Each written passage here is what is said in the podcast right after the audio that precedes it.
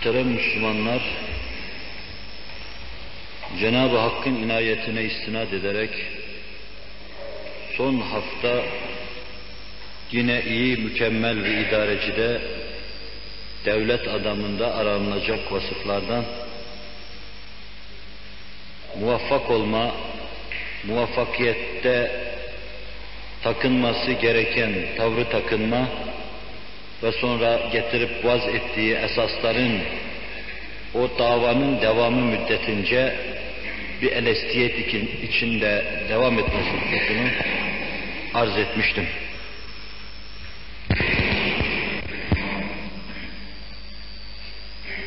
Fetanet bahsine bir tetinme, tamamlayıcı bilgi verme mahiyetinde hatırlatayım, iki hususu ilave edeceğimi söz vermiştim.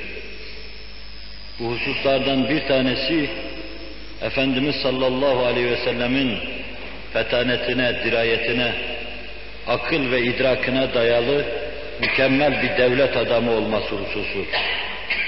İkincisi de sahasında bir erkan harp olarak eşsiz bulunuşu. Buraya kadar onun devlet adamı yönünü arz ettim.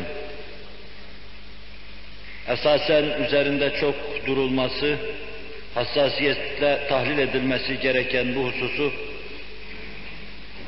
bir parça fikir vermek için her mevzuun üzerine bastım, geçtim ve çok süratli oldu. Yoksa size tahlilini söz verdiğim o dokuz esasın her birinin üzerinde belki bir ders durmak icap ederdi. Bense bazen birisini, bazen ikisini, üçünü bir araya sıkıştırıp size anlatmaya çalıştım. Tekrar edeyim bununla iki hedef gözettim, iki hususu intikal ettirmeye çalıştım. Bunlardan birincisi aleyhissalatu vesselamın müstesna şahsiyetini tanımak. O bizim gibi bir insan değildi. İnsanlığın yeryüzünde ispatı vücut ettiği andan bu ana kadar hiçbir kimse gibi de bir insan değildi.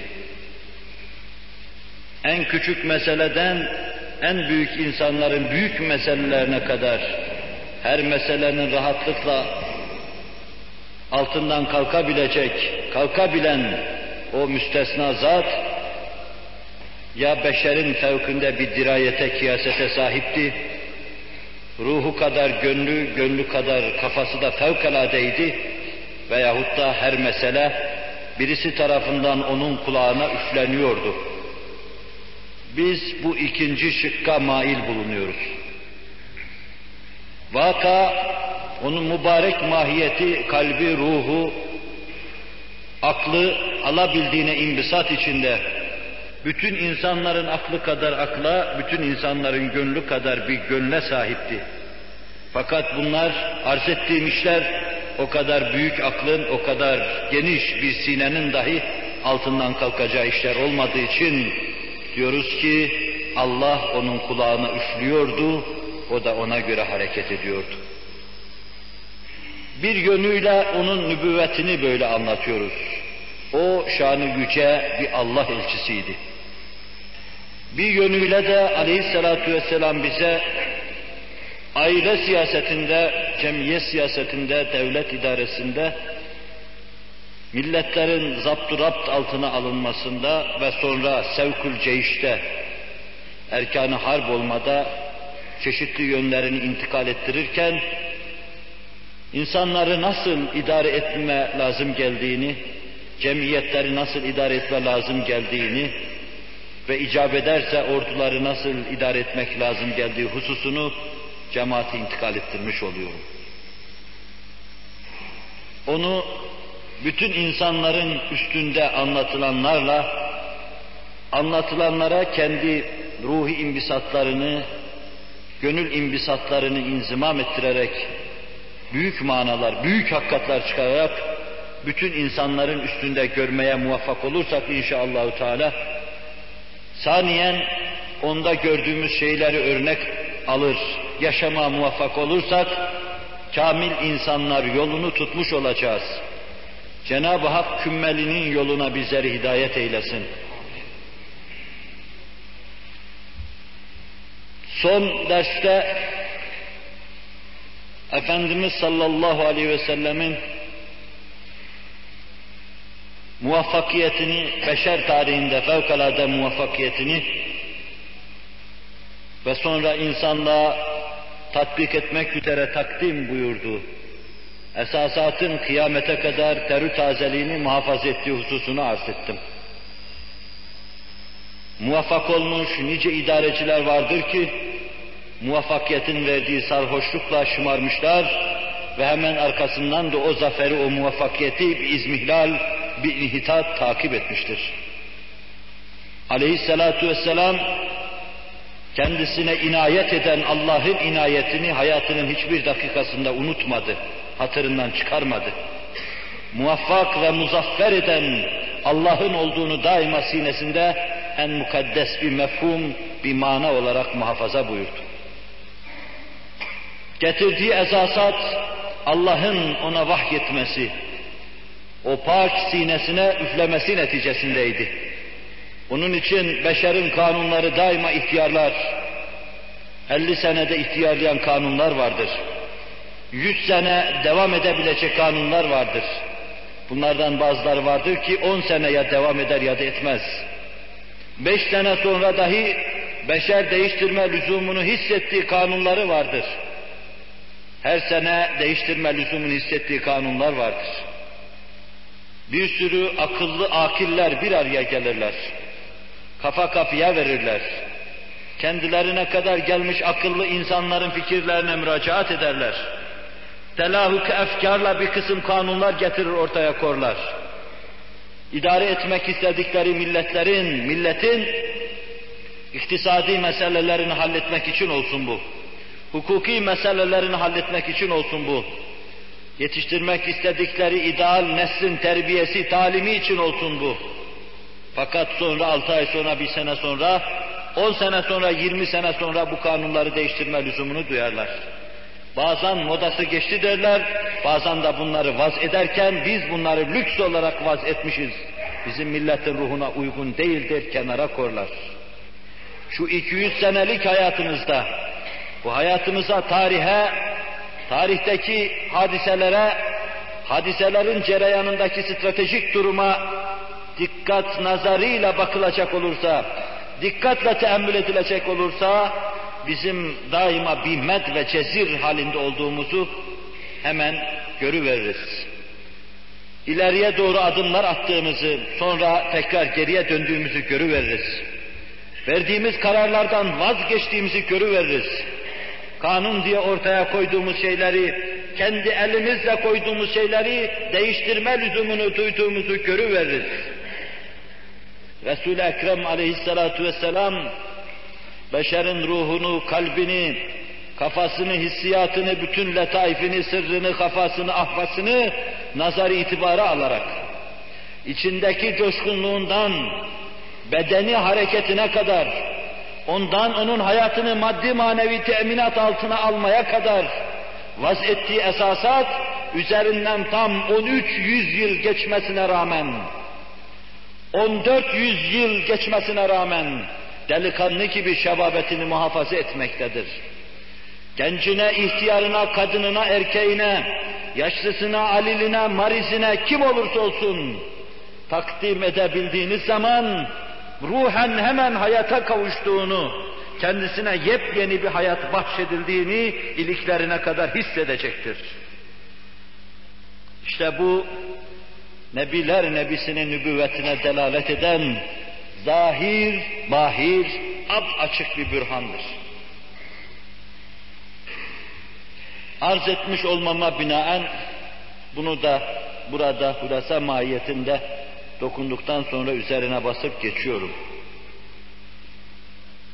Aczımı burada huzurunuzda itiraf edeyim. Aleyhissalatu vesselamın ne idare ve siyasetteki yönünü bir hakkın kavramış bir insanım. Çünkü başta idareci ve siyasi değilim. Hem de ehli kalp, asfiyadan olarak onun ledünni hayatına nüfuz etmiş halim yok ki içine gireyim de onu kavramış olayım. Bizimki sinelerde, sadırlarda değil de satırlarda aranan hakikattir. Bunları satırlardan çıkarıp da size intikal ettirebilirsek, belki içinizdeki ehli kalp, ehli sadır bu hakikatlara sinesinde inecek, büyük manaların terkiplerini, sentezlerini yapacaktır. Ve bu mevzuda büyük idareciler, siyasiler, bu mevzudaki dahiler aleyhissalatu vesselamın bu yönüne bakarak bir taraftan nübüvvetini tasdik ederken diğer taraftan onun büyüklüğü karşısında hiç olmazsa Avrupalı münekkitler, müsteşrikler gibi büyüksün deyip secde-i tazime varacaklardır. Bu kapıyı Allah açtırırsa, lütfederse bunu sizde, bende cana minnet bilip Allah'a karşı minnet ve şükranlarımızı arz edelim. Hele arz edeceğim bugünkü mevzu başımdan aşkın bir husustur. Bu aleyhissalatu vesselamın harp meydanlarındaki durumu, askeri üstünlüğü, fevkalade erkan harp olması. İnsanların, büyük insanların büyüklük yönleri bir cihette gelişir, inkişaf eder. Af buyurun bir boynuz gibi. Fakat Nebiler Nebisindeki büyüklük her yönüyle mütenasip, gelişme şeklinde kendisini gösterir.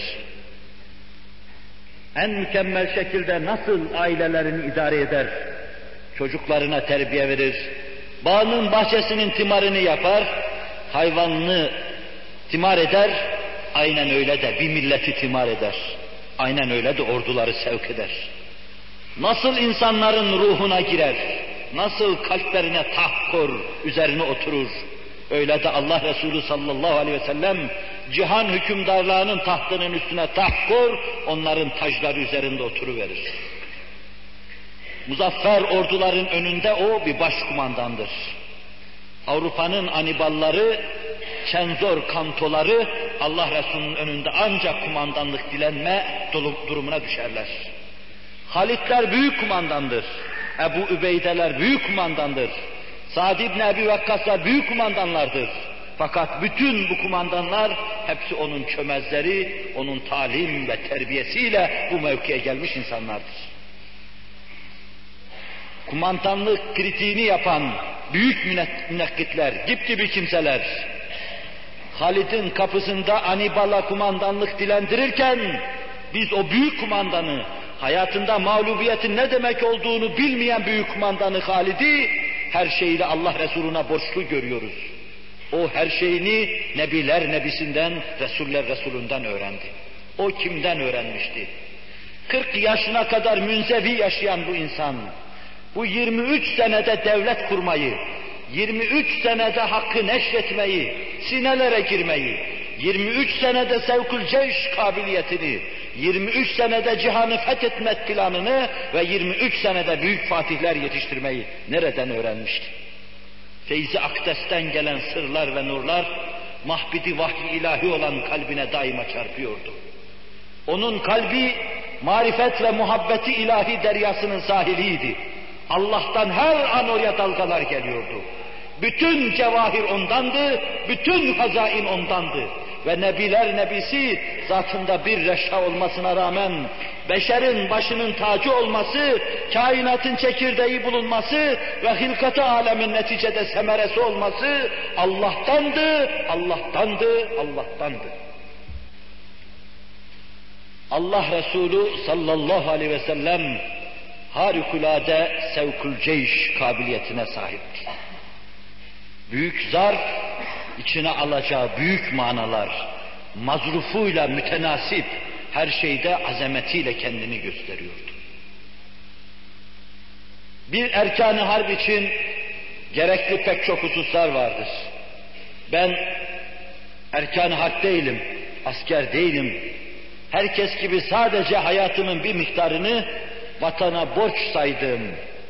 Askerlik müddetince askerliğe verdim ise de mesleğim, sanatım, işim, gönülden bağlanacağım bir husus olmadığı için benimseyemedim, içine giremedim, kavrayamadım, ruhunu yenemedim. Onun için gerektiği kadar intikal ettiremeyeceğim. Bir erkan-ı harpte bulunması zaruri olan yüz tane hususiyetten sadece teberrüken beş tanesini arz edeyim. Bunları eline alan Nebiler Nebisi'nin sizin de tanıyabildiğiniz kadarıyla büyük cihan fatihleri yanında nasıl Everest tepesi haline geldiğini, keyfiyet itibariyle nasıl Uhud dağı gibi karşınızda lemaan ettiğini göreceksiniz. Uhud dağı hakkında lemaan tabirini kullandım. Esasen bu bir kısım nurların, parıltıların mevce mevce size gelişi demektir. Gözünüze çarpışı demektir. O keyfiyetiyle böyle bir şeydir. Zira onun hakkında en sahih hadislerle Uhud cebelun nuhibbuna ve nuhibbuhu buyurur Nebiler Nebisi. Uhud bir dağdır. Biz onu, o da bizi sever buyurur. Onda nasıl bir keyfiyet vardır? Nasıl bir çekirdektir? Alemi misalde hüviyeti nedir? Öbür alemde nasıl bir hüviyet inkişaf ve imbisat edecektir? Bunlar bizim daire-i idrakimizin dışında anlayamayacağımız şeylerdir. Sadece anladığımız bir şey var, Nebiler Nebisi'nin oraya teveccühü. Bir gün en köhne bir kapıya dahi siz aklınızdan geçirin köhne kapıları, teveccüh ettiğini bilsek o kapıya teveccüh edip burada bir hayır vardır diyeceğiz.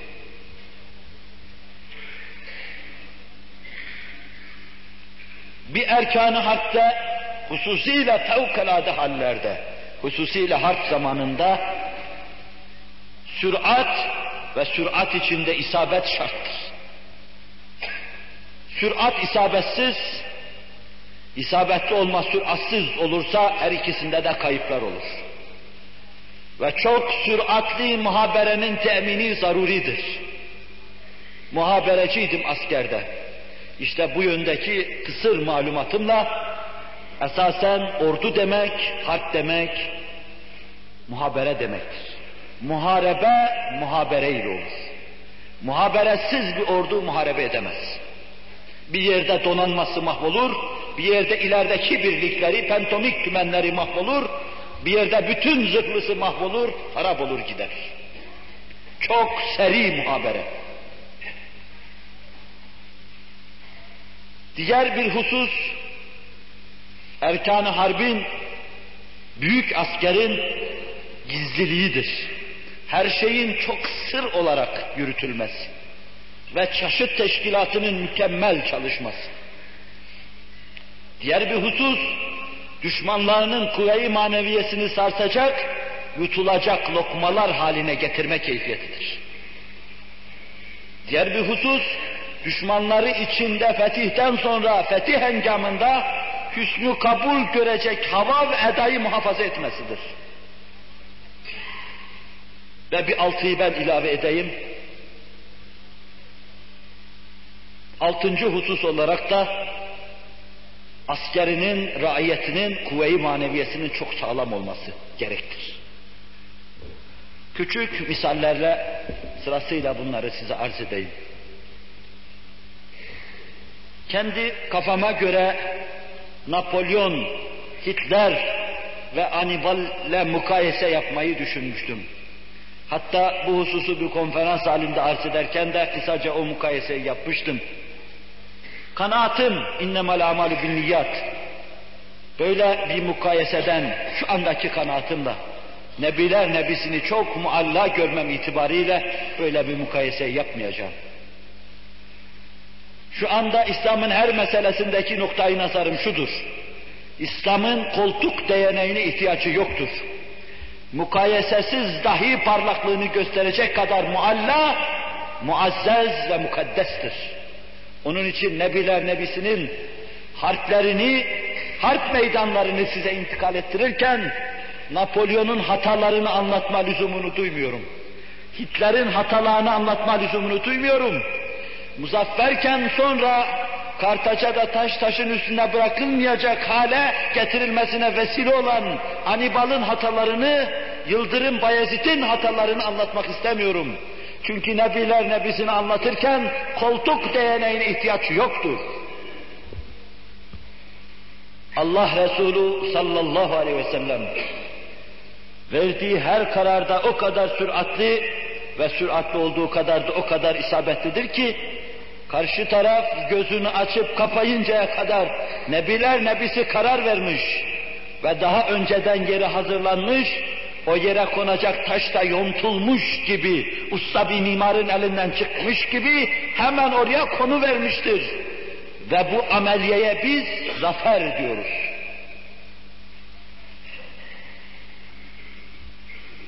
İbn Hişam magazi sahibi.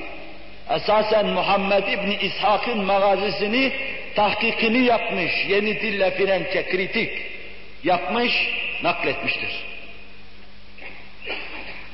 Buharilerden çok evvel yaşamış bu insan, magazi sahasında imamdır. Aleyhisselatu vesselamın bu yönünü anlatmada imamdır. Sırasıyla nakledeceğim şeyleri ekseriyet itibariyle ondan nakledeceğim.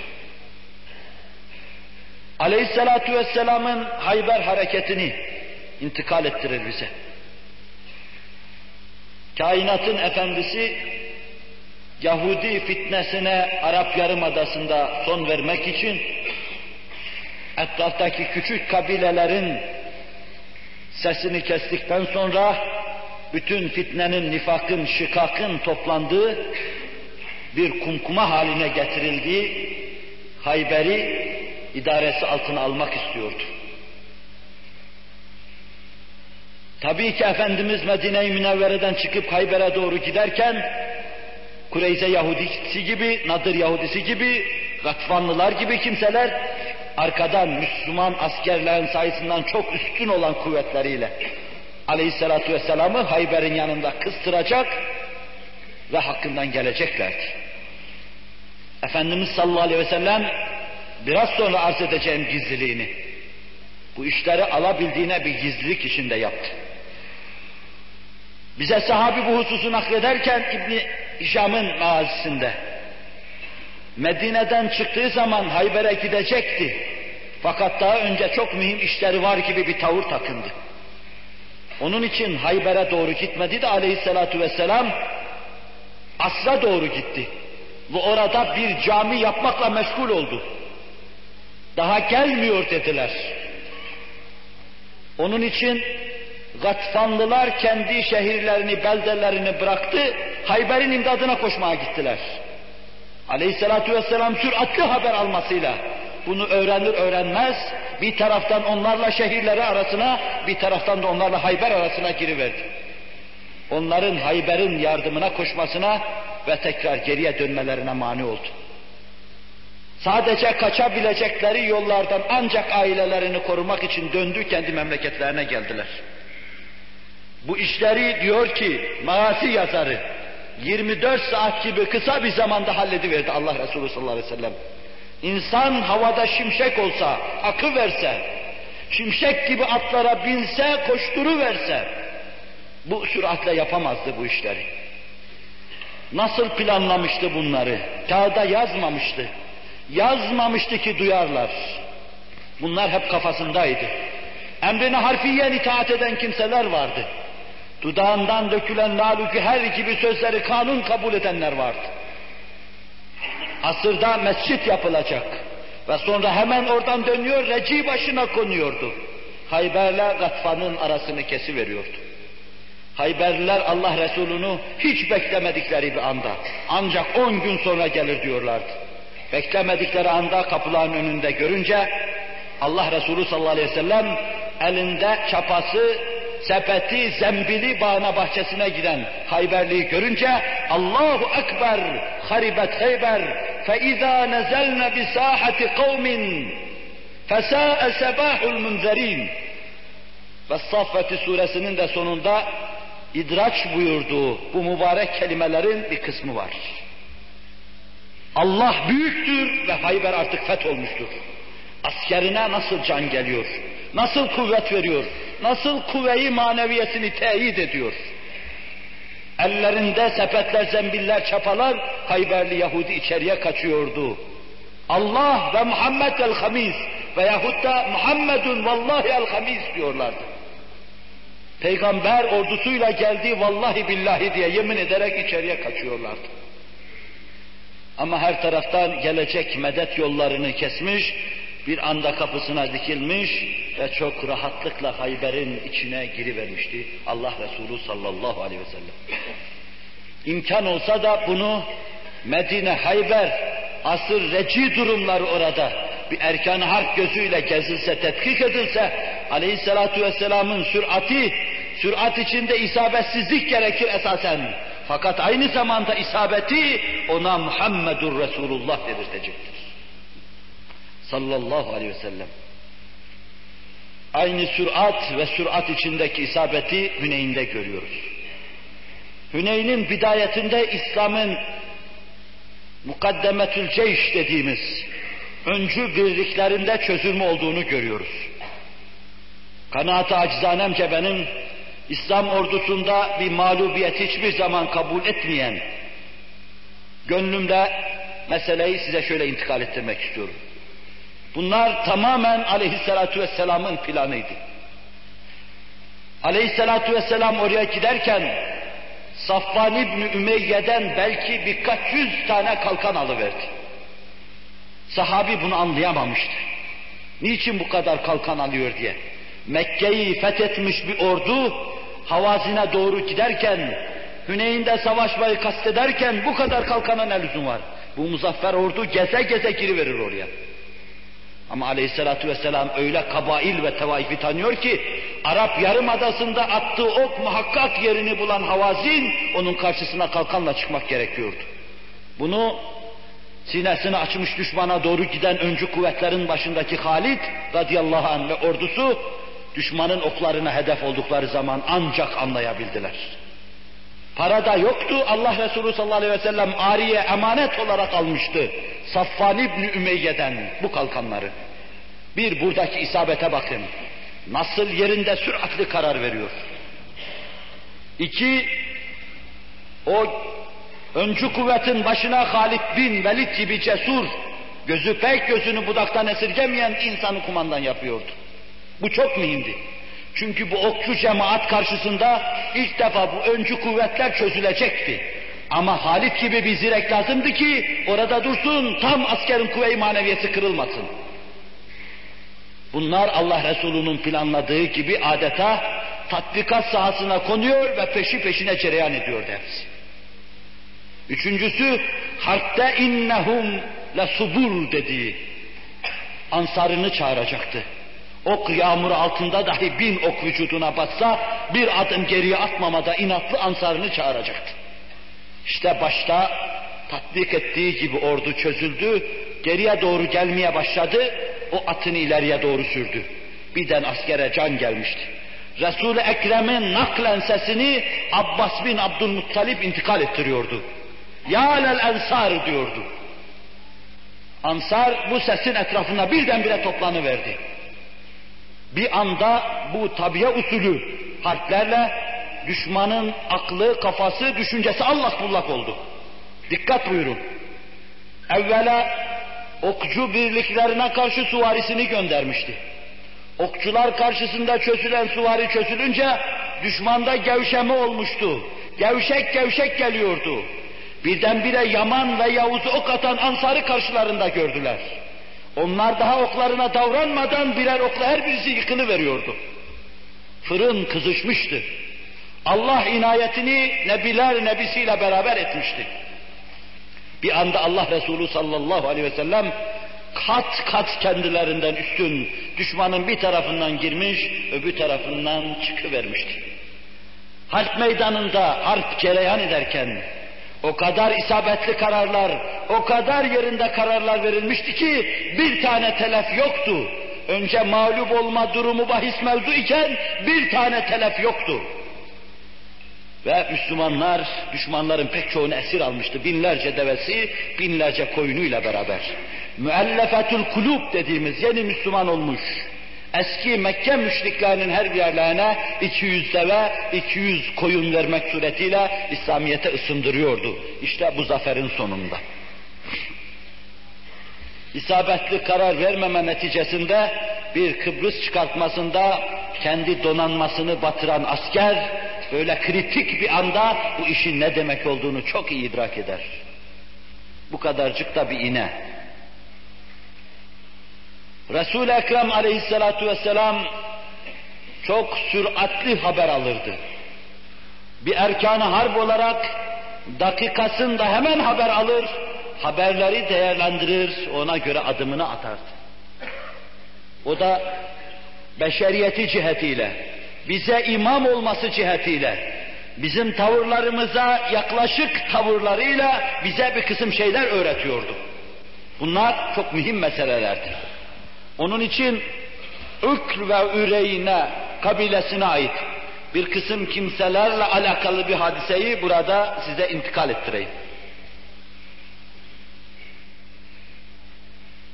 Medine-i Tahire'ye bu Ükül oymağından veya Üreyne'den bir kısım kimseler geldiler. Sonra da havasını hoş bulmadılar.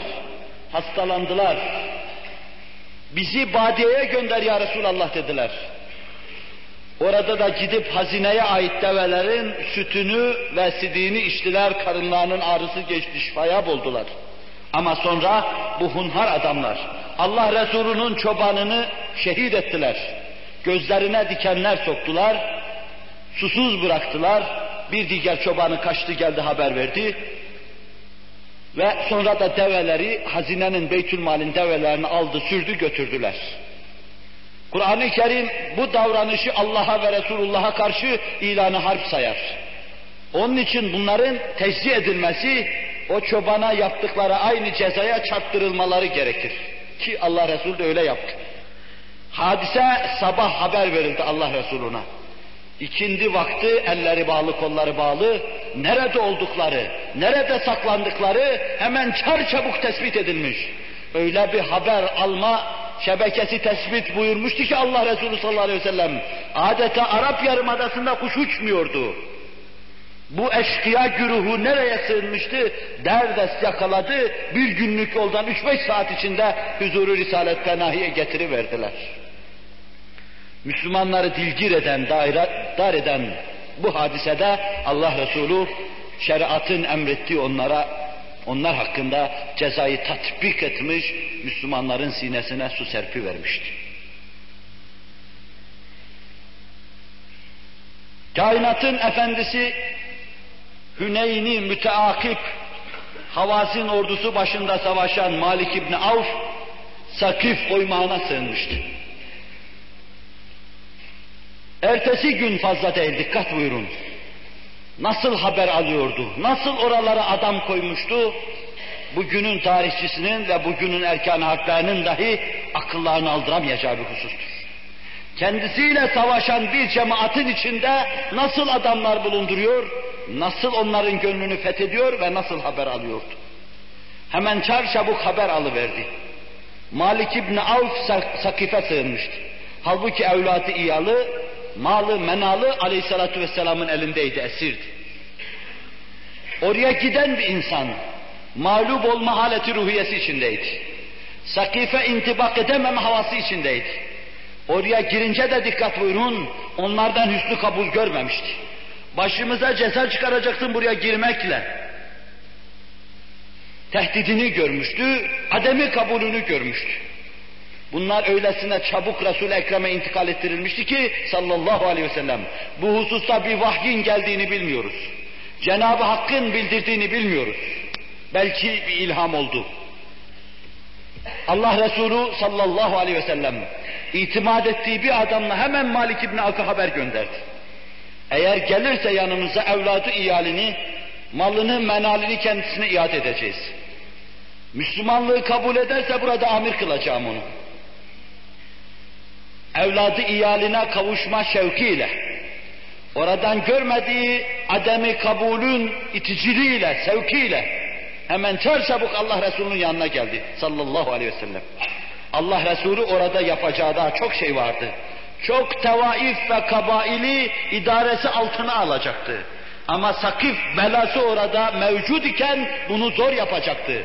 Çünkü muhkem kaleleri vardı, fethedilmesi çok müşküldü, bunun oyalanması gerekiyordu. Çok süratli karar vermiş ve yerinde, taşı yerine koymuş, yerinde isabetli söz söylemişti. Sallallahu aleyhi ve sellem. Malik İbni Avf çıktı geldi, evlatı iyalini aldı. Emrine kendi askeriyle beraber Allah Resulü bir kısım adamlar verdi. Sen Sakif'i kuşatacak ve Sakif'i meşgul edeceksin. O biraz da hınç almak için Sakif'e karşı ilanı harp etti. Allah Resulü tasavvur buyurdu, planını tahakkuk ettirdi. Bütün o havalideki tavaif ve kabaili taht emrini aldı. Bir de tatbikat nevinden bir Sakif'i sarı verdi. Ondan sonra döndü Mekke-i Mükerreme'ye avdet buyurdu. Bunlar bir iki gün gibi kısa zamanda planlanıp hemen tatbikat sahasına konan şeylerdi. Allah'ın talim ve terbiyesiyle bir beşer olarak en mualla mevki ihraz eden nebiler nebisi her sahada olduğu gibi bu sahada da müstesnaydı. Binlerce vaka vardır, ben sadece teberrüken birer ikişer vaka intikal ettirmek suretiyle bir fikir vermeye çalışıyorum. Allah Resulü'nde sallallahu aleyhi ve sellem gizlilik bir esastı ve casus kullanmaya çok ehemmiyet verirlerdi. Küçük bir iki vaka size intikal ettireyim.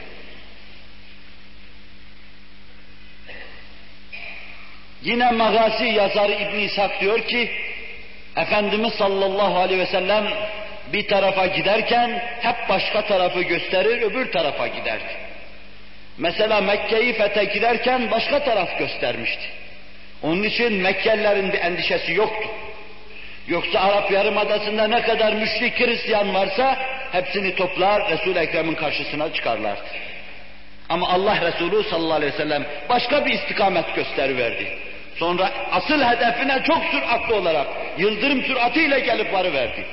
Ki onların başkalarından yardım istemelerine imkan bırakmadı.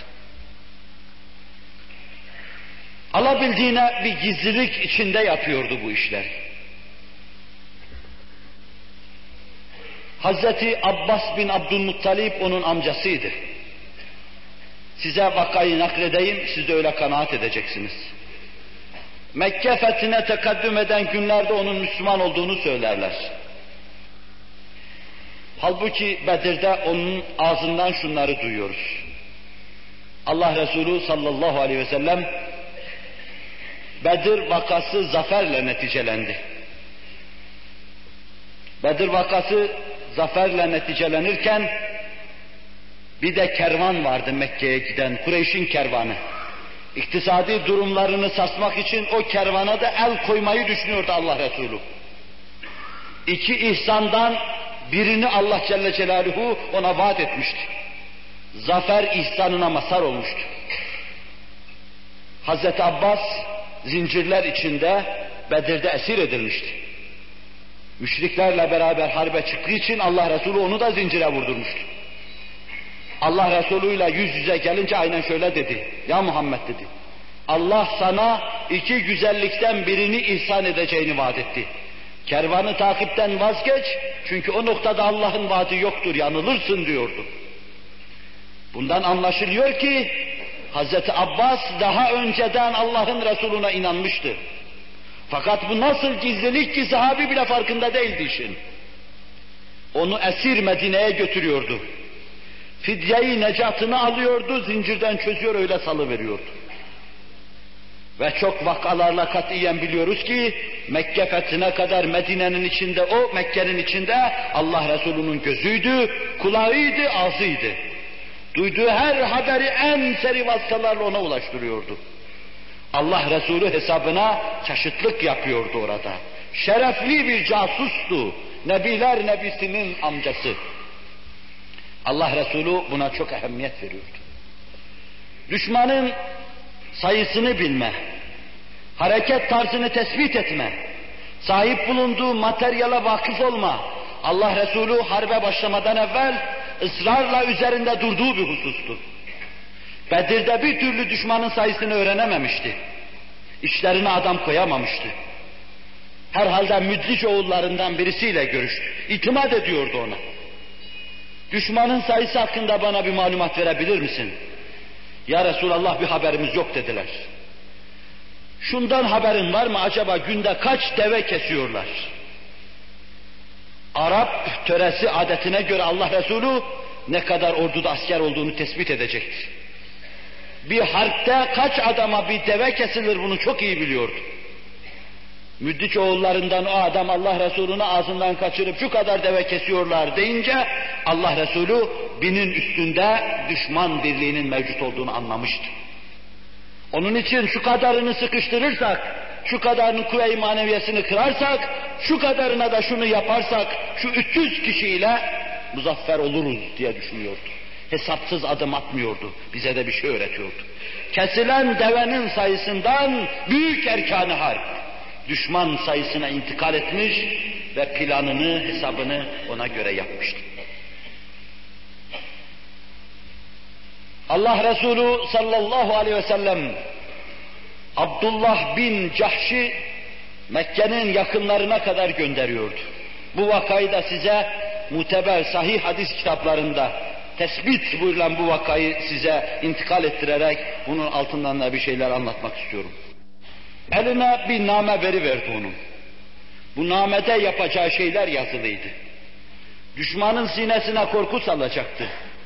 Bugünkü komando hareketleri gibi bir harekette bulunacaktı. Düşmanın içinde panik meydana gelecekti. Bedri Kübra'nın meydana gelmesi için bunlara zaruret vardı. Allah Resulü sallallahu aleyhi ve sellem evvela bunu yapıyordu. Namede bunlar yazılıydı ama gönderdiği adamı harfiyen sıkı sıkıya tembih etmişti. Nameyi açıp okumayacaksın. Ancak iki gün yol aldıktan sonra açıp okuyacaksın. Yani düşmanın içine girdikten sonra okuyacaksın. Ve seninle beraber oraya kadar gelmeyenleri de zorlamayacaksın. Daha yolda giderken bir kısım kimseler cesaretleri kırıldı, geri dönmek istediler. Kumandan hiç zorlamadı. Canınız nasıl isterse dedi. Ve oraya gidip nameyi açıp okuduğu zaman Allah Resulü kendisinden ölümü pahasına pek ağır şeyler istediğini gördü. Ve bu işte Abdullah bin Cahş gibi bir adamın seçilmesinde de ayrı isabet vardır. Uhud olmamıştır daha. O Uhud'un aslanı ölümün yüzüne güle güle gitmemiştir daha. Resul-i Ekrem bunu görmemiştir daha. Bununla beraber aslanlar aslanını daha Bedir'den evvel hissetmiştir. Bu halasının oğlunu bu işe seçerken çok isabet buyurmuştur. Çünkü bir an evvel cennete gidebilmesi için ellerini kaldırıp kahramanca dua eden, bir kafir karşıma çıkar, beni doğrasın öldürsün Allah'ın huzuruna böyle çıkayım diyecek kadar gözü pek, dolgun, merdoğlu mert bu insan, ancak bu işin öhtesinden kalkacak bir insan. Name okunmuyordu. Çünkü baştan name okunsaydı belki kalplere tereddüt gelecek, kuvve-i maneviye kırılacaktı. Ateş çemberinin içine girdikten sonra nameyi okuyacaklardı.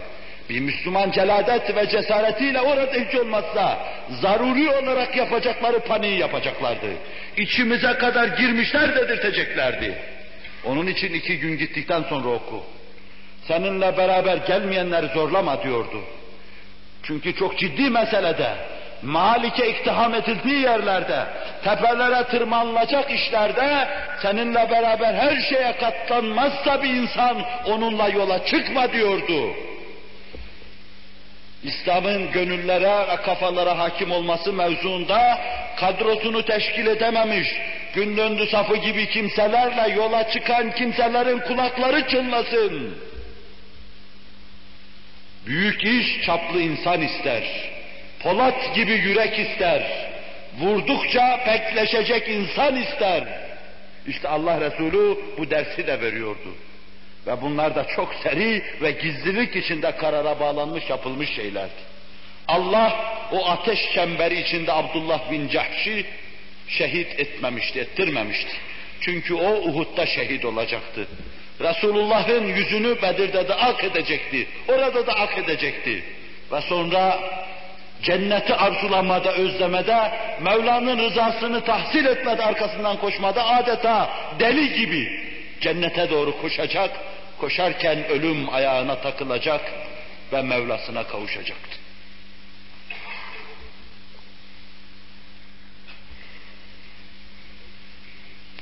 Dördüncü husus Allah Resulü sallallahu aleyhi ve sellem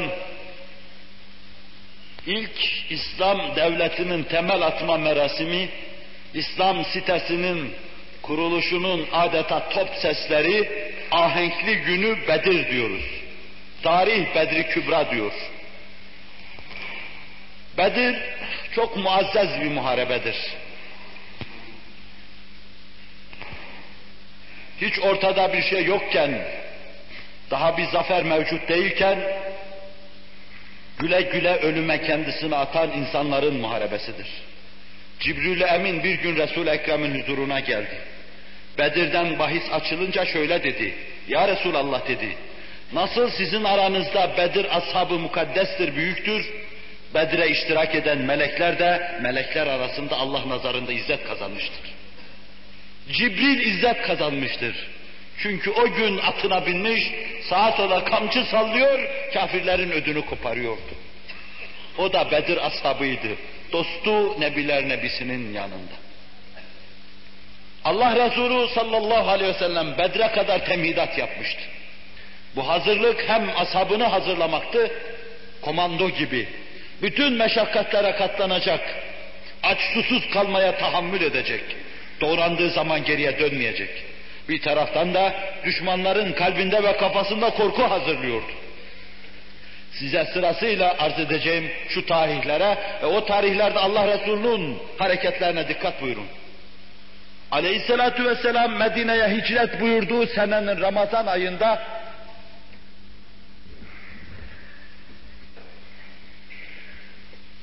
şehitlerin aslanı adı aklıma geldiği için hissiyatım gevşeyiverdi. Hazreti Hamza'yı gönderi vermişti. Bu Ebu Cehil çetesini Ebu Cehil'in kervanını takip edecekti. Müminler artık kafirlerin kervanlarını, kafilelerini tehdit ediyorlardı. İktisadi hayat, ticari durum tamamen sarsılmıştı. Korku, endişe içinde yaşıyorlardı. Ramazan ayında aslanların şehidi, şehitlerin aslanı Hamza bin Abdülmuttalip 3-5 insanın başında 30 kişi diyor tarih bize Ebu Cehil kervanını takibe koyulmuştu. Onları kovalamış, kuvve-i maneviyelerini sarsmış ve muzaffer bir edayla Medine'ye dönmüştü. Ramazandan sonra Şevval gelir. Şevval ayında yine amcazadesi Übeydet İbnül Haris'i birkaç kişinin başına tayin etmiş, Ebu Süfyan kervanını takip ettirmişti. Her ay birkaç gün yol gidecek, birkaç gün dönecek, bir kısım şeyler yapacak, geriye gelecek. Zilkade ayında Sa'd ibn Ebi Vakkas'ı, bu da dayızadesiydi. Amcası, amcasının oğlu ve dayızadesi. Karabetten olanları da seçiyordu. Sihri bağlılıkla, akrabalık, yakınlık bağlılığıyla ayrı, değişik bir şekilde Resul-i Ekrem'e bağlı bulunuyorlardı. Ve bu adamların seçilmesinde de ayrı isabet vardı.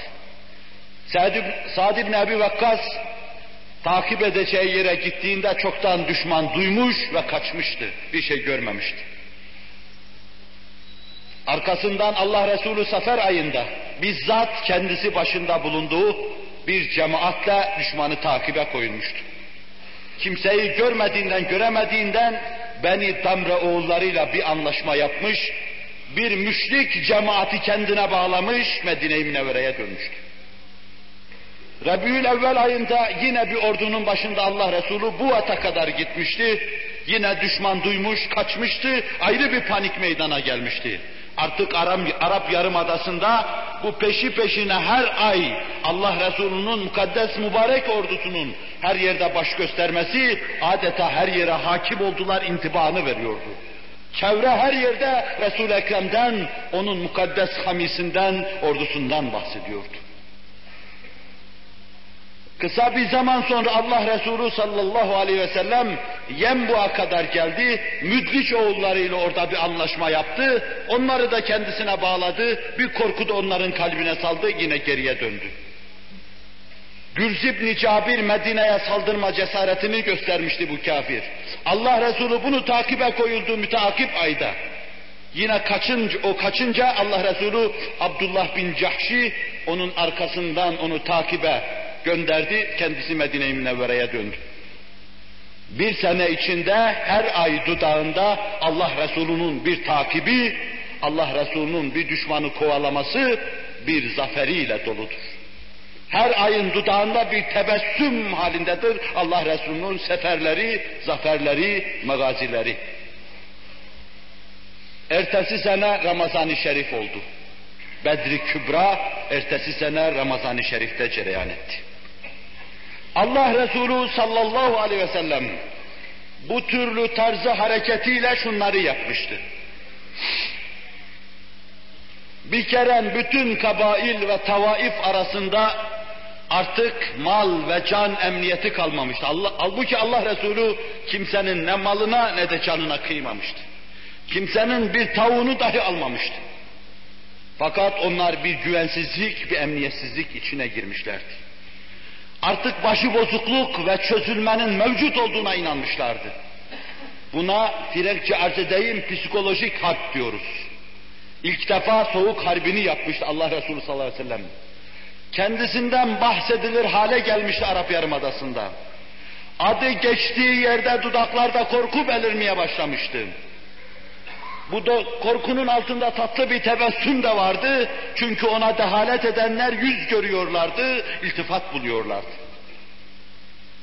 İki, bütün kabail ve tevaife müessir olan Mekkelilerin ticari ve iktisadi durumunu tamamen sarsmıştı.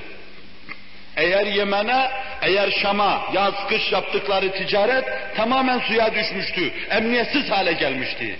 Hiçbir kervan ölümü göz önüne almadan ne Şam'a seyahat yapabiliyordu ne de Medine-i Münevvere, e, Yemen'e seyahat yapabiliyordu. Medine'nin aslanları her yerde karşılarına çıkıyor, onları tehdit ediyordu. Varacakları hedefe varmadan ciddi bir telaş, fevkalade bir korku içinde Medine'den çıktıkları gibi tekrar Medine'ye geriye dönüyorlardı. Bir de Allah Resulü sallallahu aleyhi ve sellem bunu yapmıştı. Ashabına büyük güven temin etmişti. Kuvve-i maneviyelerini takviye etmişti onların. Katiyen artık inanmışlardı ki müşrikler bizim karşımızda duramaz. Bedri Kübra'ya gittikleri zaman bu inanış, bu anlayış içinde gitmişlerdi. 11 ayı Allah Resulü sallallahu aleyhi ve sellem işte böyle düşmanları içinde panik meydana getirmek, onların kuvve-i maneviyelerini sarsmak, ticari iktisadi durumlarını sarsmak, istikbalden emin olmaz hale getirmek, Muhammed Aleyhisselatü Vesselam'a dehalet etmeden başka çare yoktur dedirtmek, Medine'nin kapılarını onlara açmak, artık Şam ve Yemen ticareti emniyetini tamamen suya düşürmek ve kendi sadık yaranlarına kuvve-i maneviye kazandırmak, böylece psikolojik harbi kazandıktan sonra arslanlarını alıp bedre çıkmak. Allah Resulü sallallahu aleyhi ve sellem telahuki efkarın insanlara kazandırdığı, pek çok tecrübelerden sonra yapabilecekleri, yapabildikleri bu şeyleri çok seri olarak karar veriyor, yapıyor ve harfiyen bunlarda isabet buyurduğunu görüyoruz. Bütün bunlarda şunu da bir derkenar olarak arz edeyim. Bir erkan harp için çok mühimdir. Allah Resulü'nün erkan harp hayatında kullandığı taktiklerden hiçbiri diğerine benzemez. Bir yerde tabiye usulü yapmışsa başka bir yerde taarruz vardır ama stiline, sistemine göre. Daima değişik stratejilerde bulunmuştur Allah Resulü sallallahu aleyhi ve sellem. Daima değişik hüviyette düşmanın karşısına çıkmıştır. Düşman kılıç belle, beklerken ok görmüştür karşısında. Oku beklerken mızrakla yüz yüze gelivermiştir. Bunu beklerken arkadan bir yangının çıktığını müşahede etmiştir. Mekke'ye geliyordu Allah Resulü sallallahu aleyhi ve sellem. Bütün kütübü ehadisiyenin ittifakla anlattığı bir husus. Mekkeli kuvve-i maneviyesi sağlam olursa mukavemet edecekti. Kan dökülmesi haram olan Mekke'de kan dökülecekti. Allah Resulü kendi eliyle bunu yapmak istemiyordu.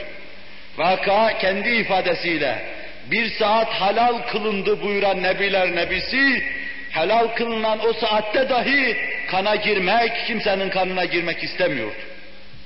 Onun için onları felç haline getirip kendilerinin teslim olmasını arzu ediyordu. Çok süratli Mekke kapılarına kadar gelmişti. Cin gibi zeki olan Ebu Süfyan'ın ruhu bile duymamıştı bunu. Bir gece Abbas bin Abdülmuttalip o güne kadar casusluk yapan bu insan artık ishar etmişti her şeyini. Elinden tuttu, Nebiler Nebisinin ordusunu gösteriverdi. Allah Resulü Mekke'ye yakın bir yerde ordusunu kurdu. İnsan nereden bakarsa baksın ordusunun ateşlerini görecek bir yere kuruverdi ordusunu. Ordusundaki asker sayısı on bindi. Ama o güne kadar teamülde olmayan, o güne kadar o günün harp, harp adamlarının, erken harplerinin bilmediği bir meseleyi tatbik ediyordu. Her asker bir ateş yakacak buyurdu. Ve birbirinden uzak yakacaklardı bu ateşi. Mekkeli baktığı zaman on bin yerde ateşin yakıldığını görecekti. Ve bu yanan ateşlerin her birini bir çadır farz edecekti. Hepsinin içine de onar adam koyacaktı. Ve birdenbire harikuladeden yüz bin insanı başına toplamış geliyor görecekti. Ortada resul Ekrem'in yaptığı bir yalan yoktu, doğru vardı. Her fert bir ateş yakıyordu ama hayatı yalan olan müşrik, kendi yalanlarının gölgesi altında, ışığı altında onu da öyle görecekti. Kuvve-i maneviyesi sarsılacaktı. En ağır şartlar altında dahi anlaşmaya yanaşacaklardı. Ve Allah Resulü sallallahu aleyhi ve sellem Mekke'nin fethinde dahi bu hususu tatbik buyurdu. Sarsı verdi kuvve-i maneviyelerini. Başta yıkıldılar onlar haleti ruhiye olarak. Ve sonra Ebu Süfyan en ağır şartlar altında anlaşmaya geliverdi. Ama Allah Resulü sallallahu aleyhi ve sellem mürüvveti hayatının hiçbir safhasında, sayfasında bırakmadığı gibi orada da bırakmadı. İnsanca muamele etti. Kendisinden endişe edenler Mekke-i Mükerreme içinde kılıçsız rahat gezebilecekleri teminatını aldılar. Onların hepsine Mekke'nin, Beytullah'ın kapısına dayanmış olarak şöyle dedi. La tesribe aleykumul yevm yağfirullahu lekum ve hu erhamur rahimin. Bugün artık sizi kınamıyorum. Bugün sizin için kınama bahis olamaz. Gidiniz Allah sizi mağfiret buyursun diyordu. Bu da ayrı bir harpti. Allah Resulü'nün böyle davranışı da ayrı bir harpti. Onu şu hususta size arz edeyim. Resul-i Ekrem aleyhissalatu vesselam bir meseleden diğer meseleye intikal ediyoruz beşinci meseleye. Düşmanları içinde daima hüsnü kabul görecek bir yolda yürüyordu. İşte Mekke fethinde de bunu yapmıştı. Eğer ekşi bir yüz gösterseydi, eğer şiddet, hiddet ve öfke adamı olsaydı, bir kısım kimseler ona karşı kendilerine taraftar bulacak karşı çıkacaklardı. Ebu Süfyan Müslüman olmasına rağmen belki böyle bir yola yine tevessül edecekti. Halbuki herkes aleyhissalatü vesselam'dan öyle yüz gördüler, öyle iltifat gördüler ki kendileri zararına zahiren, kendi istiklalleri zararına, mal, mülk, menal her şeylerin ellerinden çıkması hesabına rağmen Allah Resuluna teslim oldu, ona ihanet etmeyi akıllarının köşesinden bile geçirmediler. Güven telkin edilmişti. Hayber nifakın, şikakın kaynadığı bir yerdi. Yahudi her yerde her zaman nasıl nifak şikak kaynatır?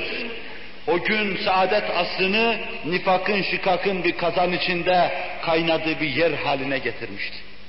Hayber bir kazan olmuştu, içinde kaynayan da nifak ve şikaktı. Ama Allah Resulü içeriye girer girmez birdenbire emniyet ve güven hakim olmuştu. Herkes malından da canından da emindi. O kadar ki Allah Resulü sallallahu aleyhi ve sellem bağınızı bahçenizi siz ekin, siz biçin, hasadını siz yapın, sonra bize vergi verirsiniz, biz de sizi himaye ederiz diyordu. Bütün Yahudiler buna razı olmuşlardı. Onun için kimse aklından geçirmiyordu aleyhissalatu vesselama ihanet etmeyi. Mekkeliler de aynı şeyi yapıyorlardı. Sonra seneler geçecek. Ebu Beyde radıyallahu anh hazretleri İbni Cerrah, Şam ve havalisini fethedecek. Sonra Heraklius üzerlerine büyük bir orduyla gelirken, tahliye ettiği Hamayı Humus'u tahliye ederken Hristiyanları çağıracak, onlara cizyeleri iade edecekti. Biz bu vergiyi sizi korumak için sizden almıştık. Şu anda koruyamayacağımıza göre alın verginizi. Allah bize hesap sorar diyordu. Geri çekilirken de bütün Hristiyanlar kiliselere doluyor ve yalvarıyorlardı. Allah'ım tekrar Müslümanları bizim başımıza gönder, Heraklius'un zulmünden bizi koru diyorlardı. Güven telkin ediliyordu. Millet işten fethediliyordu. 20. asırda 20. asrın müstevlileri bu hususa az dahi olsa başvuruyorlar. Fethettikleri yere Fransız, İngiliz girerken onların sarıklarına, külahlarına karışmıyor. Medreselerine karışmıyor, Kur'anlarına karışmıyor. Çünkü bir milletin mukaddes şeylerini, tarihini, mefahirini karşısına alan iflah olmaz. Bir milletin kendi içinden çıkan kafir dahi olsa iflah olmaz. Bir milletin anlayışına, kalbi hayatına, tarihine, mefahirine hürmetkar olanlar muvaffak olurlar, muzaffer olurlar. Allah Resulü sallallahu aleyhi ve sellem vicdanlara baskı yapmıyor. Harp yapılmış, millet dine davet edilmiş, sana teslim olmuş cizye veriyor. İşte orada la ikrahe fid din kad tebeyyene rüştü minel gay fermanı sübhanesiyle amel ediyor. Bunun amel edildiği bir yer vardır işte burasıdır. Sana tebaiyeti kabul ettikten, cizyeyi verdikten sonra artık ona dokunmayacaksın. O sana teslim olmuştur. Sen de ona bir riayet olarak, bir zimmi hukukuna riayet olarak hukukuna riayet edeceksin. Bu Allah Resulü'nün sallallahu aleyhi ve sellem girdiği yere rahat girmesini, girdikten sonra uzun zaman kalmasını ve hüsnü kabul görmesini temin eden hususlardan birisidir. Allahu Teala ve Tekaddes Hazretleri kafir, müşrik, zındık dahi olsa gönüllerine girmeye bizleri muvaffak kılsın. Herkes tarafından hüsnü kabul görmeye bizleri muvaffak kılsın. Nefret eden gönüllerden, şiddet gösteren gönüllerden, şiddet haset eden gönüllerden, bizleri öyle gönüller sahibi olmadan bizleri masum ve mahfuz buyursun. İhlas-ı etem içinde yolunda kaim ve daim kılsın. Bir tek husus kaldı, ezan-ı Muhammed okunduğu için onu da orada arz edeyim. O da ashabının çok ciddi sıka, emniyet, itimat, güven içinde kuvve-i maneviyelerinin sağlam bulunması hususunu arz edeceğim inşallah Teala. Buraya kadar bu 23 derste aleyhissalatu vesselamın sıdkını, tebliğini, fetanetini, emanetini yani iltizamı kamilini arz etmiş oldum. Nübüvvete ait peygamberlerin şahsi sıfatları dediğim bu sıfatları bu 23 derste aleyhissalatu vesselamın nübüvvet hayatına mukabil gelen sayı bakımından bu derslerde arz etmeye çalıştım. Derinini, samimisini, aklın, mantığın hisle beraber kabul edebileceği cinsten olanlarını inşallahü teala içinizden çıkacak kimseler yapacaktır. Cenab-ı Hak samimilere bunu lütfedecektir. Sadece şimdiye kadar burada başka yerde arz ettiğim şeylerle siz öyle görseniz de görmeseniz de düşündüğüm şey ehil kimselerin bu işe bir gün vaziyet etmeleri, selahiyetli kimselerin bu işi şerh ve tefsir etmeleri hususudur. İşte bu dört sıfata dair şimdiye kadar arz ettiğim hususları anlatırken de aynı müteala, aynı anlayışa sadık bulunuyorum. Cenab-ı Vacibül Vücut ve Tekaddes Hazretleri Eracif diyeceğim bizler gibi kimseleri yakın zamanda temizlesin, samimi, hüsnü niyetli kimseleri sizlere ihsan eylesin. Bunu gönüllerinize duyuracak şekilde anlatma muvaffak kılsın onları inşallah Teala. Mevla lütfederse bundan sonraki derslerde ders yapma imkanını bahşederse şahsi sıfatlardan sonra mucizat gelir. Peygamberlerin mucizeleri. Onu da düşüneceğim tabi. Kur'an-ı Mucizül Beyan baş mucizedir. onun mucize oluş keyfiyetini, Allah'a verilmezse izah edilemeyeceği keyfiyetini arz etmeyi düşünürüm. Sonra fikir değiştirme olmazsa. Sonra diğer mucizelerini anlattıktan sonra artık beşaratı, zair delail-i nübüvveti ihsan edeceği lütuflar nispetinde arz etmeyi düşünürüm. Rızasını bizimle beraber etsin. Hali çok perişan olan bana Cenab-ı Hak kalbi hayat ihsan eylesin. Cemaati de teamüllerinden, alışkanlıklarından, uyuşukluğundan halas eylesin. Gönüllerine en az bağları, bahçeleri kadar Nebiler Nebisine karşı aşk ve şevk ihsan eylesin. Maceradan, süfli şeylerle iştigalden, mala yani şeylere inhimakten halas eylesin. Günaha girmeden masum ve mahfuz buyursun. Lillahi Teala'l-Fatiha. وبلغنا رسوله النبي الهاشمي الكريم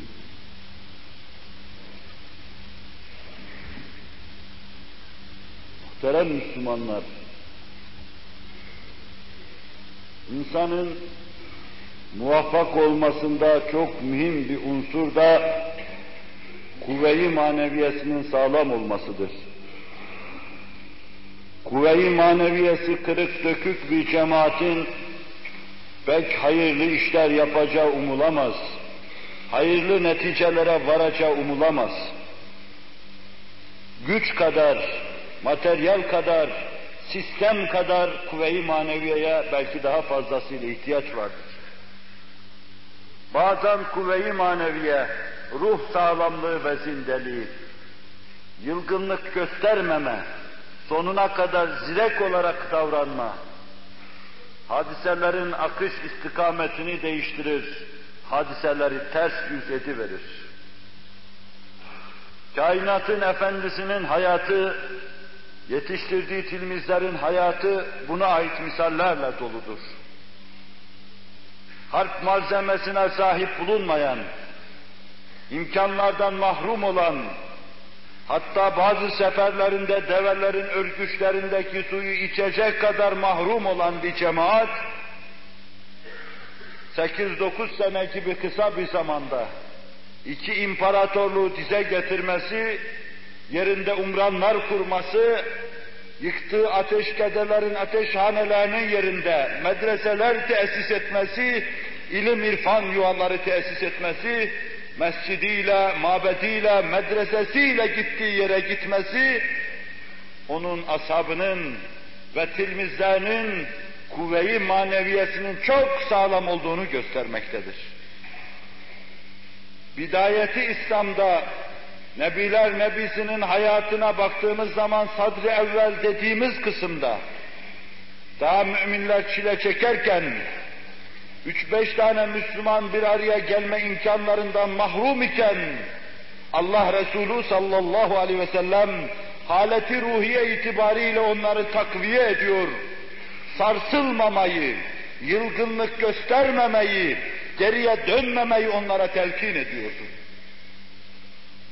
Kabe'nin duvarının dibinde tek başına oturduğu ve bir başka mümin olarak yine tek başına dolaşan Habbab'ın yanına sokulduğu ve bize dua et iltimasında bulunduğu ve ne, Nebiler Nebisinden Allah bu işi tamamlayacak fakat siz acele ediyorsunuz sözünü söylediği andan ta Mekke'yi fethedeceği ana kadar Allah Resulü emniyet, güven ve kuvve-i maneviye telkin ediyordu. Kafirler galebe çaldılar. Yeryüzünü inkarcılar işgal ettiler. Bundan böyle bir Müslüman hakimiyeti bahis mevzu olamaz. Ateistler hakimdir diyen kimseler kimin hesabına çalıştığını, kimin hesabına konuştuklarını düşünsünler. Allah Resulü sallallahu aleyhi ve sellem topyekün dünya küfrüne ve küfranına, topyekün dünya kafirine ve facirine karşı tek başına Allah bu işi tamamlayacak fakat siz acele ediyorsunuz. Hire'den Yemen'e bir Zaine tek başına yolculuk yapacak. Kadın oradan oraya gidecek de şakiler ona saldırmayacaklar o günü göreceksiniz. Fakat acele ediyorsunuz. On sene sonra o gün oluyordu. Müminler onu görüyordu. O gün acele edenler utanıyordu. Ama Allah Resulü sallallahu aleyhi ve sellem daha çekirdek iken dahi onun bir ağaç olacağını, sümbül vereceğini, ser çekeceğini, saçak salacağını, meyve bahşedeceğini o gün müminlere telkin ediyor ve kuvve-i maneviyelerini takviye ediyordu. Allah Celle Celaluhu tertemiz ruhuna, mahbiti vahyi ilahi olan kalbine bu kabil şeyleri fısıldıyordu. Bedir'de ellerini kaldırmış yalvarıyordu Allah Resulü sallallahu aleyhi ve sellem.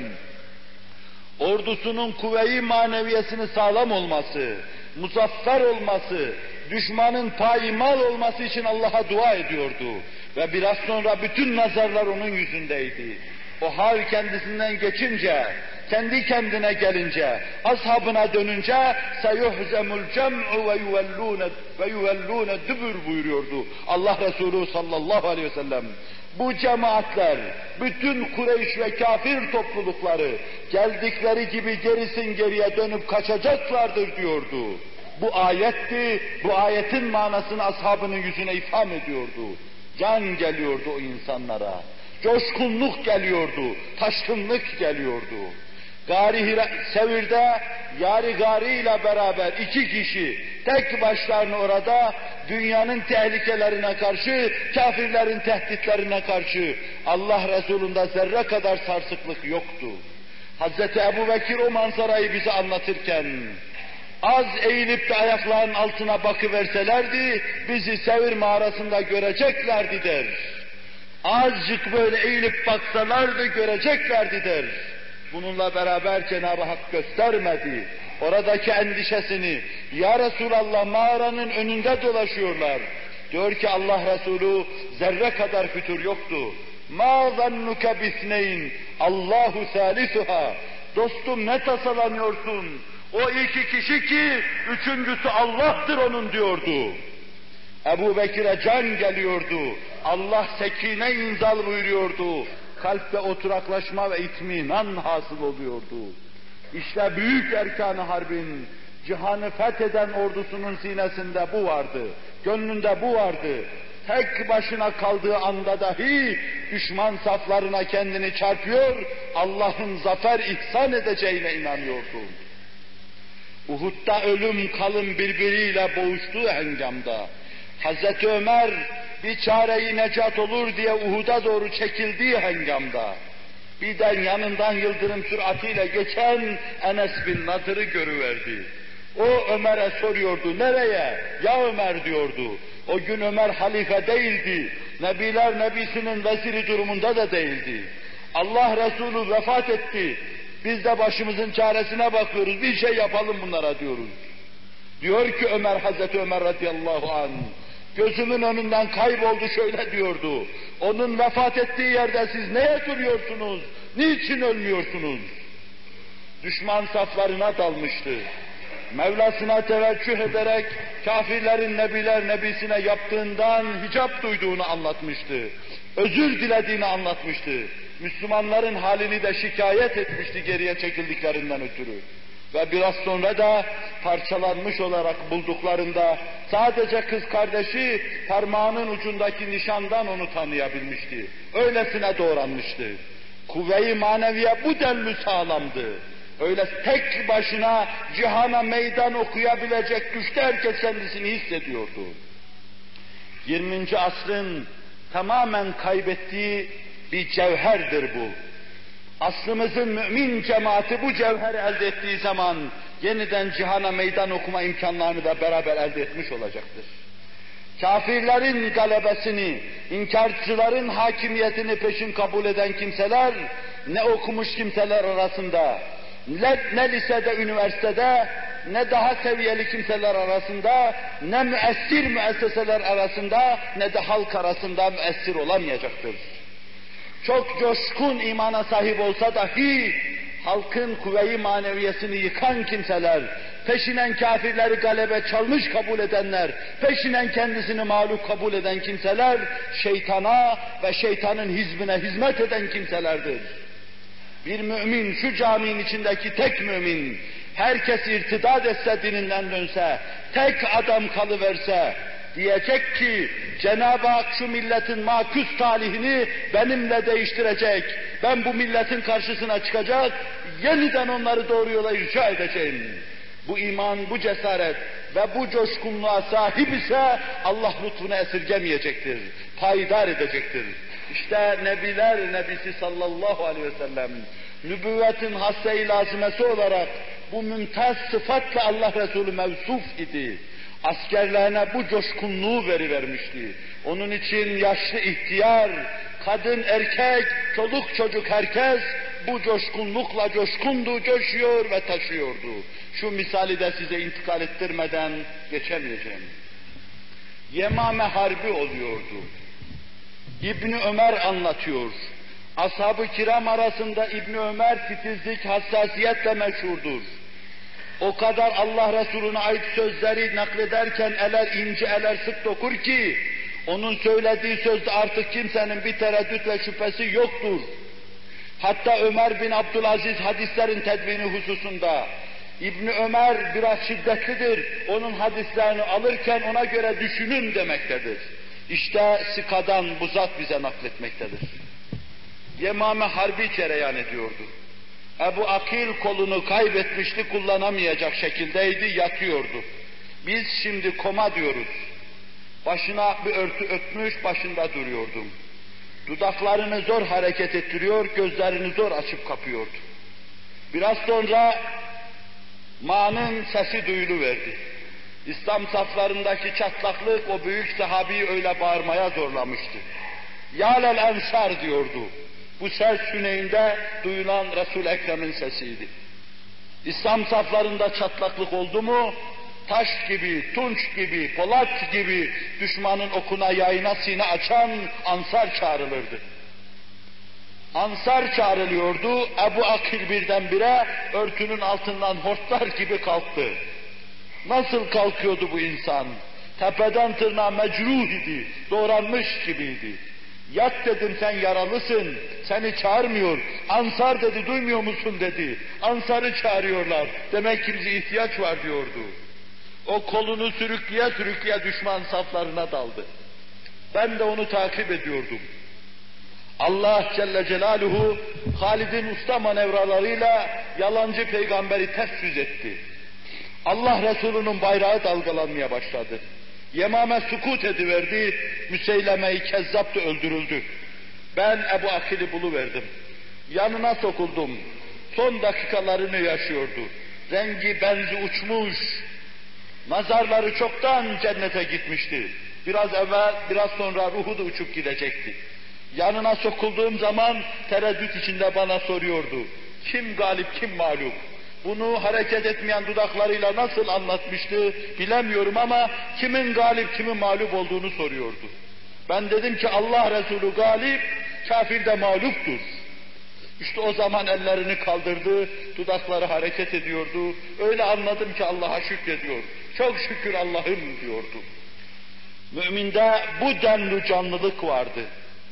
Yaralısında, mecruhunda, marizinde, alilinde dahi bu denli canlılık vardı. Tek başına kaldığı zaman dahi makus tarihin onu güldüreceğine inanıyordu. Biz bu ruha muhtacız. Nebiler nebisinin müminlerin ruhuna nefettiği, onlara hayat olan bu ruha muhtacız. Bu ruhu etrafınıza telkin ediniz.